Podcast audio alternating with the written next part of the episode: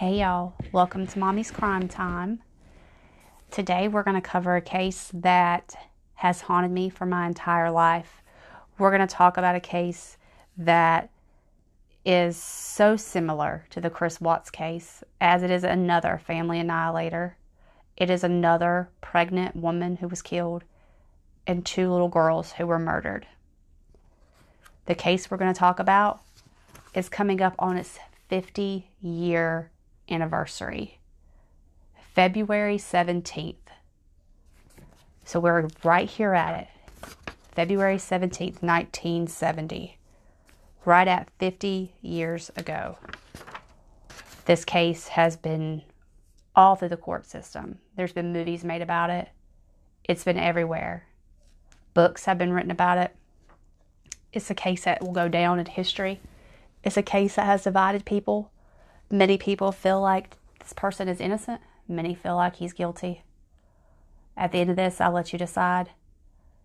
I urge you to research it, look things up, make your own opinion about it, as I have on my own about this. It's going to start out on a nasty, rainy, cold day in 1970, February 17, 1970. But before we go to that, I want to talk to you a little bit about this family.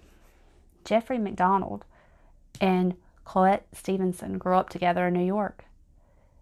They had been friends all through grade school, and finally, when they were in high school, they started dating. They dated through college.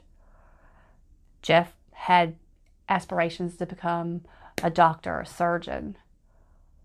They were married in September of 1963, and shortly after, in April of 1964, their very first daughter, Kimberly, was born.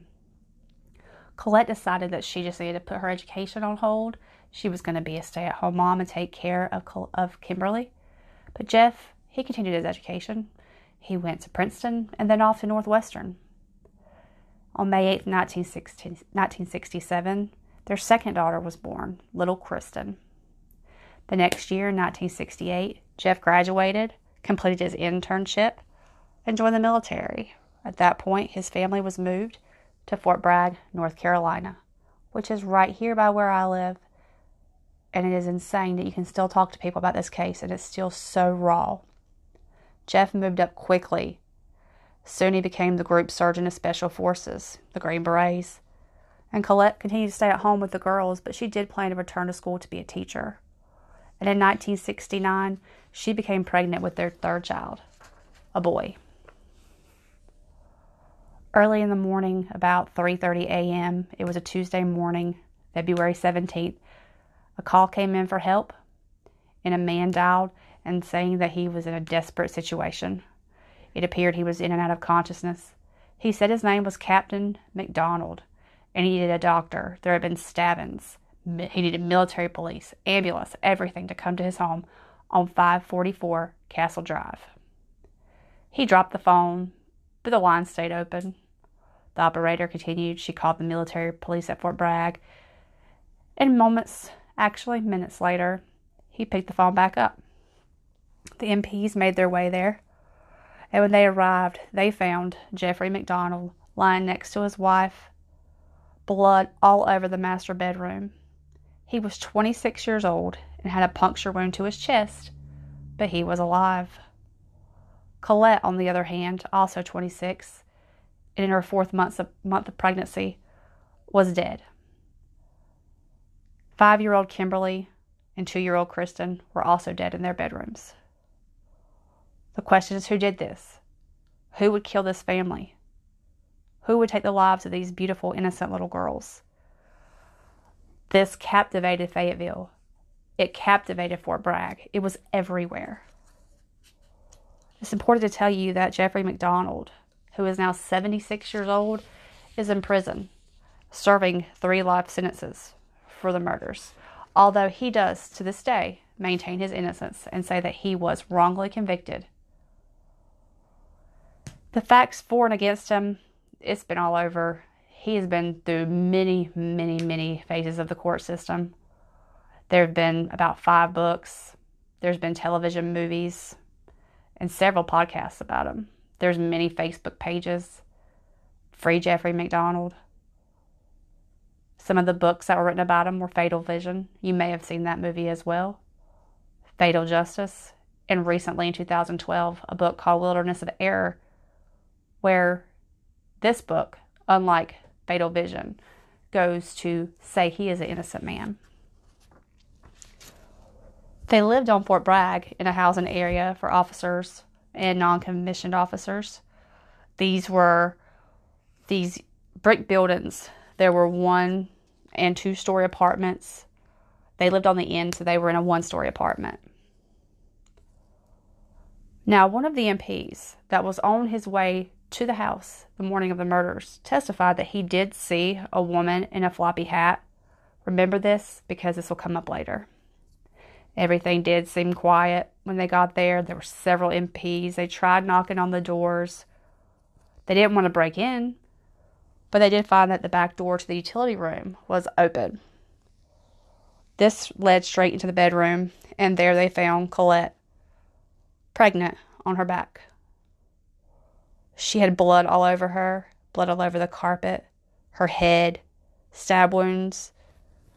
It was a horrible sight. MacDonald was laying face down, with his head either on Colette's shoulder or chest. And his pajama top was off and laid, laid across Colette's chest. Someone had took blood, ultimately Colette's blood, and wrote pig in blood on the headboard of their bed. MacDonald asked the MPs to please go check on his children. And as they did, they found that both Kimberly and Kristen had been beaten and stabbed to death. When they got to the living room, they didn't notice a whole lot out of place. They did see that the coffee table was on its side, flower pot knocked over, and some eyeglasses, but that was about it. MacDonald said that after he went to sleep on the couch, he was awoken to noise. He could hear screaming. So he gets up and he sees two white men, a black man and a white woman, in the living room with him. He said one was wearing an army jacket. The woman had this long blonde hair and a floppy hat, and she had on brown boots.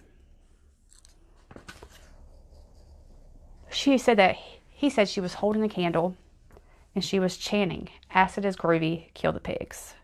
He claims that he fought the intruders. He got hit in the head he was stabbed and he kept fighting until he fell down. And he woke up in the hallway. He said he found Colette and he tried to give her CPR, but at that time, air came out of her chest. And that's when he covered her with his pajama top. He then made his way to Kimberly's room, again attempted CPR, but the air came out of her neck. He found the same thing when he went to little Kristen's room. Then he says he called for help. Ultimately, he dropped the phone, took time to go to the bathroom and wash his hands, and then three minutes later, he attempted to call for help again, realizing the operator was still on the line. Now, they found the knife in the bedroom. MacDonald said that he pulled the knife from Colette's chest. It is important to note that every member of the MacDonald family had a different blood type. They were able to pinpoint where each person was and find blood all out the house. We'll go over that in a moment. They also found a bloodstained club and an ice pick, along with another knife in the backyard. It's important to realize that during this time, Fort Bragg was not like it is now. Now, if you if you try to go into Fort Bragg as a civilian, you have to wait in line. You have your vehicle searched. You have to provide ID. They check everything before they let you on. At this time, there was no security gates. There was a security check. It was open. Anyone could come and go on Fort Bragg as they pleased. At that point in time, I guess the safety wasn't quite the way it is now. There wasn't so much of a threat. But an important thing to note about the Fayetteville area is that we had our fair share of hippies in an area that we refer to as Haymount Hill. It was the central location of all of the hippies and there was a lot of drug use. And this is what MacDonald claimed happened that he awoke, he saw these drug, you know, hippies, and they were all chanting at him and they were killing his family. But one thing that definitely stood out about this was that the word pig on the headboard of the bed it paralleled with the Manson murders, which occurred only six months earlier. So people were worried in the Fayetteville area, in the Fort Bragg area. Is this a copycat killer like there was for Manson? People went crazy. They started nailing doors and windows shut, buying guns, doing everything possible to protect themselves. The investigation into the case started shortly after. There were a lot of questions. If you were going to be an intruder in a home, break in, and kill a family, why would you not go for the biggest threat first? Why would you not kill the man? Why would you only give him very, very small wounds in comparison to those of his wife and children? Jeffrey MacDonald was nowhere near injured the way that his wife and kids were. He had a couple bruises, things like that, nothing major, but he did have a deflated lung where he was stabbed with the ice pick. But Colette was stabbed 16 times with a knife, 21 times with an ice pick, and hit in the head with the club at least six times. Both of her arms were broken, as if she was defending herself. All the lacerations were straight to the bone. She even had a fractured skull. Kimberly was hit twice in the head and stabbed with a knife eight to ten times in her neck. She also had a fractured nose and a fractured cheekbone that was protruding through her skin along with multiple skull fractures. Kristen was stabbed 17 times with a knife, 15 puncture wounds, likely from the ice pick in her chest, and her hands were cut in what appeared to be defensive wounds. And all MacDonald had was some bruises and an ice pick stab to his chest. Doesn't exactly make sense. He was nowhere near in the case or the condition that his wife and children were. In the book Fatal Justice, they say that he was wrongly convicted, that he did have three bruises on his head a bruise on his shoulder and upper arm, and a bruise on his left forearm. But nothing in no way, shape, or form compared to the wounds of his wife and children. They say that he also had a punctured bicep, cuts in his hands, four or five ice pick stabs. But one of the most important things to remember is Jeffrey MacDonald was a surgeon. He knew precisely where to injure himself and where it would be fatal and not fatal. I feel like this is very important because he knew if he stabbed himself, where to do it at. There was also a lot of odd things about the crime scene. If you were fighting off four people in your living room, you would think that the room would be in complete disarray. But this was not the case. Basically, all there was was a coffee table on its side pair of glasses thrown over to the side. And that's about it. The adjacent room in the dining room had a china cabinet standing. There was Valentine's Day cards still standing, china still standing, but none of this was disturbed. You would think if there were a huge fight, a life or death fight, you would have had more disruption and more damage. The CID had investigated the case and they determined that he killed his family and then intentionally injured himself, and that he staged the living room. So in 1970, on May 1st, he was charged by the Army with the homicides.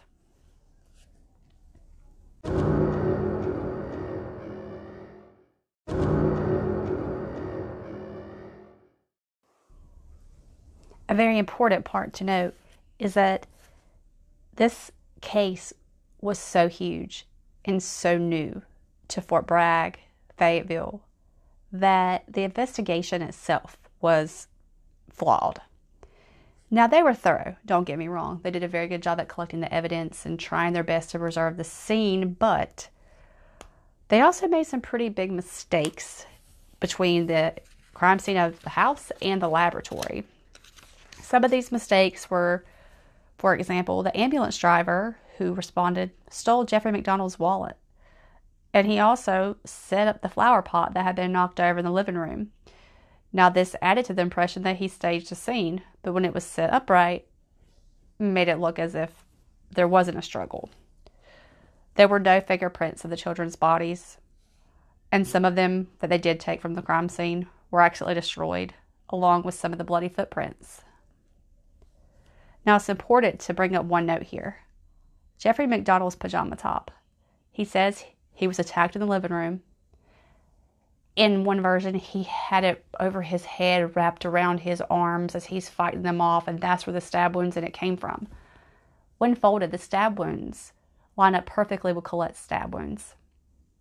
There were no fibers in the living room, but there were over 40 fibers from his pajama top in the master bedroom, and there were even some found in Kimberly's bedroom. Very hard to believe you were attacked in your living room. There are no fibers from your pajama top, as well as no blood found in the living room. They did find some hairs, which too were determined they were synthetic. They could have came from a doll or a wig. So Jeffrey MacDonald has leaned on that a lot, saying that I saw a woman in a wig. So obviously, it had to be the hair from her. But it could have been hair from one of the girl's dolls.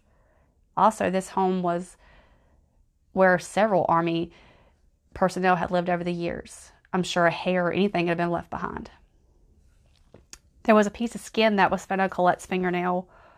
It was possibly from her scratching her attacker, but it actually disappeared after it was collected. In the living room, there was an Esquire magazine. Do you want to know what the cover story was? The Manson murders. How convenient. Whoever killed the family tried to make it like a Manson murder, and there just so happened to be an Esquire magazine on the Manson murders in the living room. But the investigators chose to pick it up and read it, not preserve it. They also realized that when the MPs first arrived, one of Colette's breasts were exposed. But in the crime scene photos, they show her upper body completely covered. So this proves that evidence was moved. They also let people come into the scene all over the yard. There were news people, neighbors, everywhere before the scene was processed, and they even let the garbage be collected and take off, taken off before they did anything with it.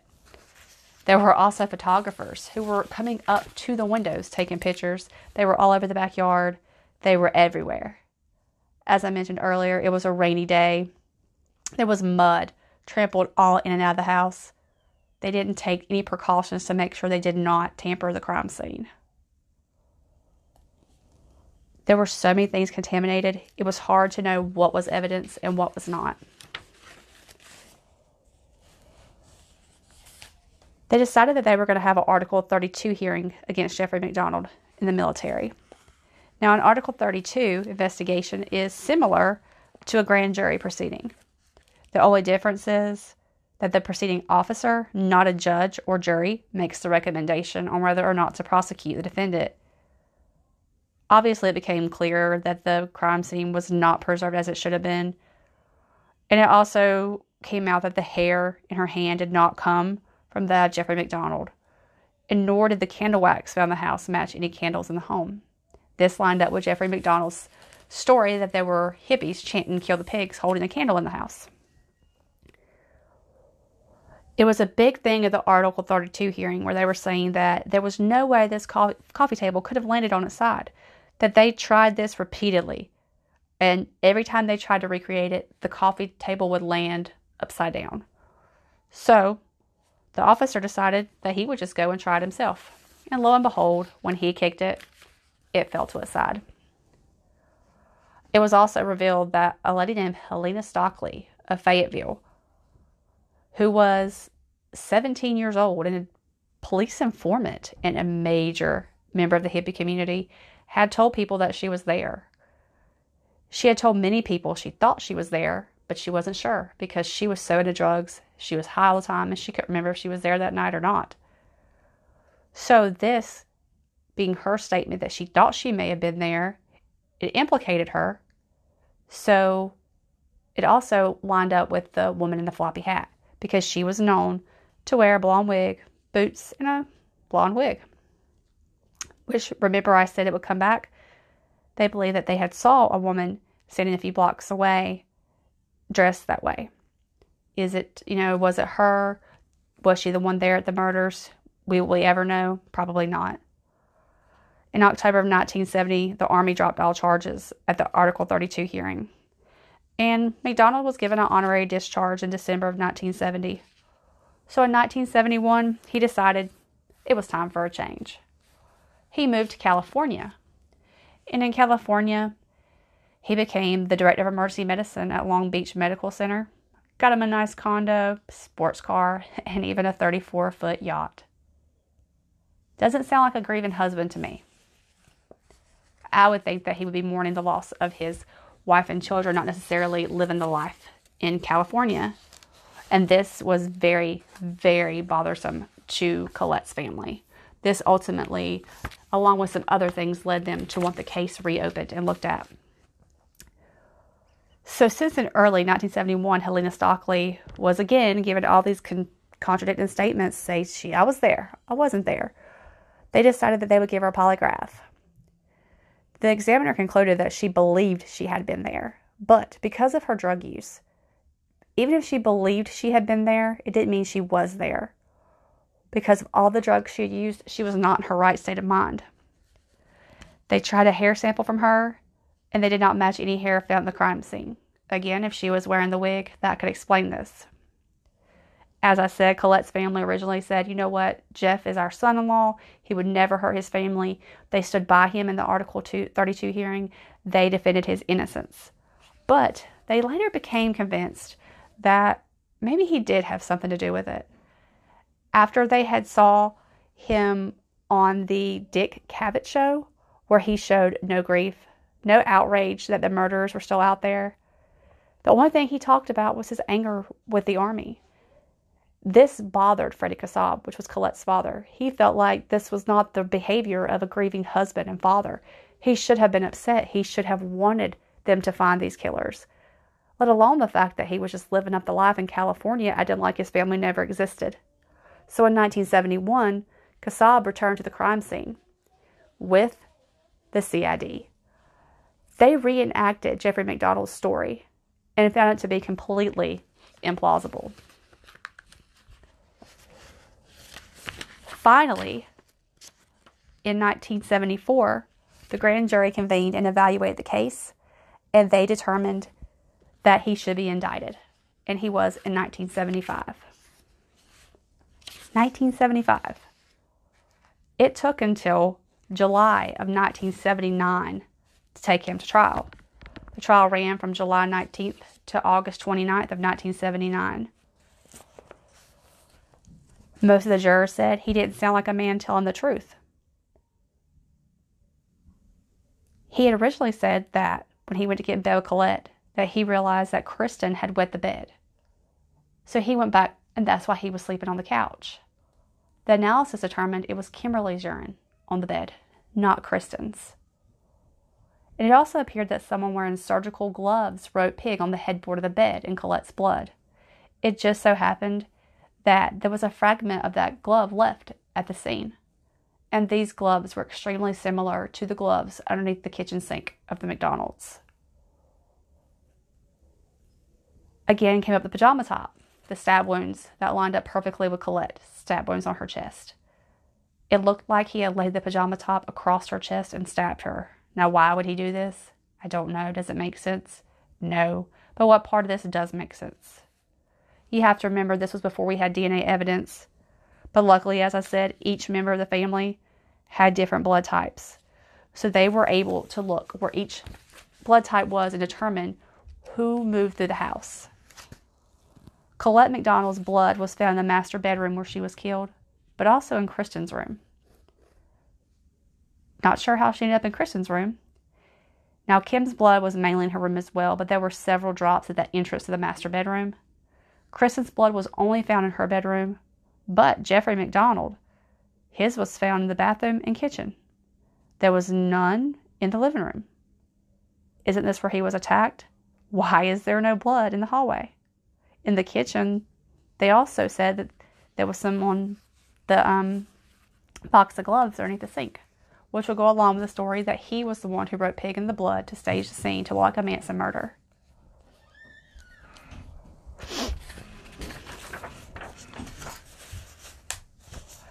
Now, prosecutors had the articles in the Esquire magazine, and they said that they felt like this was what he read before bed. This is what inspired him to do this, and this is how he tried to cover up the murders.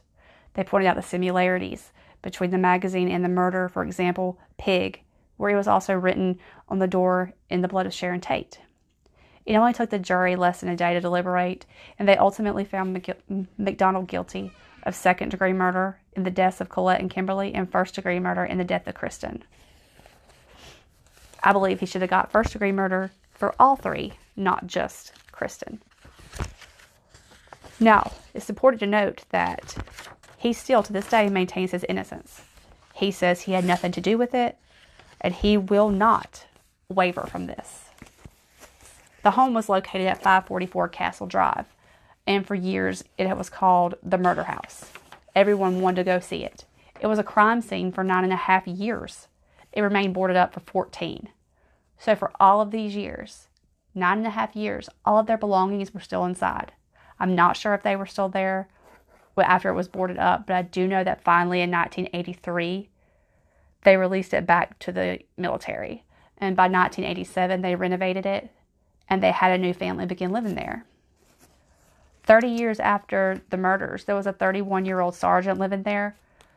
And he said that people were still coming to the home, still taking pictures. People even knocked on the door to ask to take pictures. I can tell you, living here my whole life, I've driven by that location. I remember being younger and wanting to go by there just to see it. And not too long ago, my own sister drove by. And although the house was torn down in March of 2008 to make room for a community recreation center, it still attracts people to this day because of what happened there. It reminds me to Chris Watts' house, where people still drive by there, and it's almost like a shrine to the Watts family. People did that too with this one. Now, MacDonald was not happy with his conviction. He honestly fought it, tooth and nail, every way he could. He appealed the conviction, and he was released in 1980. The Fourth Circuit Court of Appeals said, you know what? You didn't get the right to a speedy trial as you're supposed to, so they released him in August. But in March of 1982, the Supreme Court said, uh uh-uh, uh, and sent him right back to jail. Where he belonged, in my opinion. So finally, DNA evidence has come out, and they decided, you know what, we should test this hair that was in the bedroom of Kristen underneath her fingernail, but it wasn't matched to anyone in the home. So, whose hair was it? Where did it come from? It's never been determined. In 2012, he finally got the new hearing that he had been asking for. And this case was going to the U.S. District Judge, James Fox. They said that he deserved a new trial for several reasons. For example, there was a U.S. Marshal, and this U.S. Marshal had actually drove Helena Stoeckley from South Carolina to MacDonald's trial in 79, and she admitted to this U.S. Marshal, that she was in the home the eye of the murders. She said that she had been coerced by a prosecutor to not tell anyone or she would be charged with murder. This alone would grant him a new trial because this would make it, you know, she knew more and she was told not to say anything. There was DNA testing done on the hairs, but like I said, they weren't matched to anyone. And the prosecutors said, you know, these could be anyone's hair. It may have been an of crime, scene contamination, because you had all these people in and out, in and out. You weren't, you know, holding the crime scene as it should have been. And they also said that the dead marshal's claims could not be trusted because it was contradicting contradicting to other testimony by other marshals showing that he never even took this trip. But since he died in 2008, they couldn't ask him. Judge Fox ruled against MacDonald in 2018, and of course he appealed, but he lost in 2018 to the Fourth Circuit courts. And the Supreme Court denied this past October to take his case. So he has done everything in his power to appeal this conviction.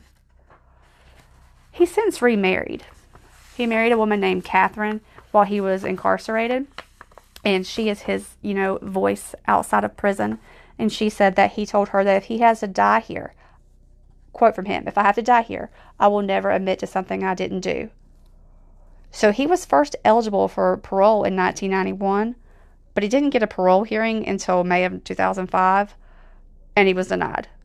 At that point, they told him he needed to wait 15 years for reconsideration. So, this May, May of 2020, he will have another opportunity at parole. But as of now, he hasn't applied for a hearing. I'm sure if he does try to get parole, they're going to want him to admit his guilt. And he refuses to do that. Does he refuse to do that because he's innocent? Or does he refuse to do that because he has maintained his innocence for all these years? And he doesn't want to say, oh, yeah, I've been lying for 50 years. So we don't know. Right now, he has no pending court cases. There's nothing going on with it. We're just waiting to find out is he going to try to take or try to get parole or not. Now, this case has definitely gotten a lot of people talking around our area about it. You know, it's one of those things that is kind of infamous around here. We all know about the Jeffrey MacDonald case. It reminds me so much of the Chris Watts case because it's hard to understand and believe that you could stab your wife and children this many times. His wife was pregnant with his first son. I know that there has been a lot of controversy over did he do it, did he not do it. I, for one, have always believed that he did it. I don't believe that anyone would come into your home and leave you alive as the man, but kill your family that way. I don't believe they would just left him passed out in the hallway. He would have been in the same condition they were. There's been things that have been said about considering he was a doctor, and there were a lot of of the soldiers that had gotten addicted to painkillers, and he was one of the toughest doctors against that. He wouldn't prescribe it, and he did describe the intruders as having on military jackets. So, did they say, you know, we're going to get him back for that? Don't know. It just doesn't make any sense. Was it really a deranged group of hippies? Helena Stoeckley was a very disturbed woman. She could never tell the truth about anything. Is her story credible? Don't know. But I do encourage you to read Fatal Vision and then read Wilderness of Error, which I myself am going to read because I like to look at things objectively. I like to say, you know, if I feel that you're guilty, then I, I want to have looked at all the evidence and all the theories. I don't want to be one sided. So I do plan on reading that book. But I feel like we're coming up on 50 years. 50 years that these people have been gone. Colette should have grandchildren by now. Her daughters, you know, they, they should have their own children and living a full life in their 50s. Instead, their lives were taken away at such a young age, and for what? I will never understand these family annihilator cases. It doesn't make sense. What kind of new life are you really getting? You're getting life in prison. What are you getting out of it? If Jeffrey MacDonald did do it, he really thought he could get away with it, and he was incredibly wrong because thanks to Colette's father, he did everything in his power to make sure Jeffrey MacDonald spent the rest of his life in prison. If he did it, he's right where he belongs. If he's innocent, it is a travesty of justice. I'll leave it up to you to decide. I want to wish everyone a happy Valentine's Day weekend. Remember to pray for the family of the MacDonalds, for these poor little children that lost their life way too early. Thank you for listening to Mommy's Crime Time, and have a great night.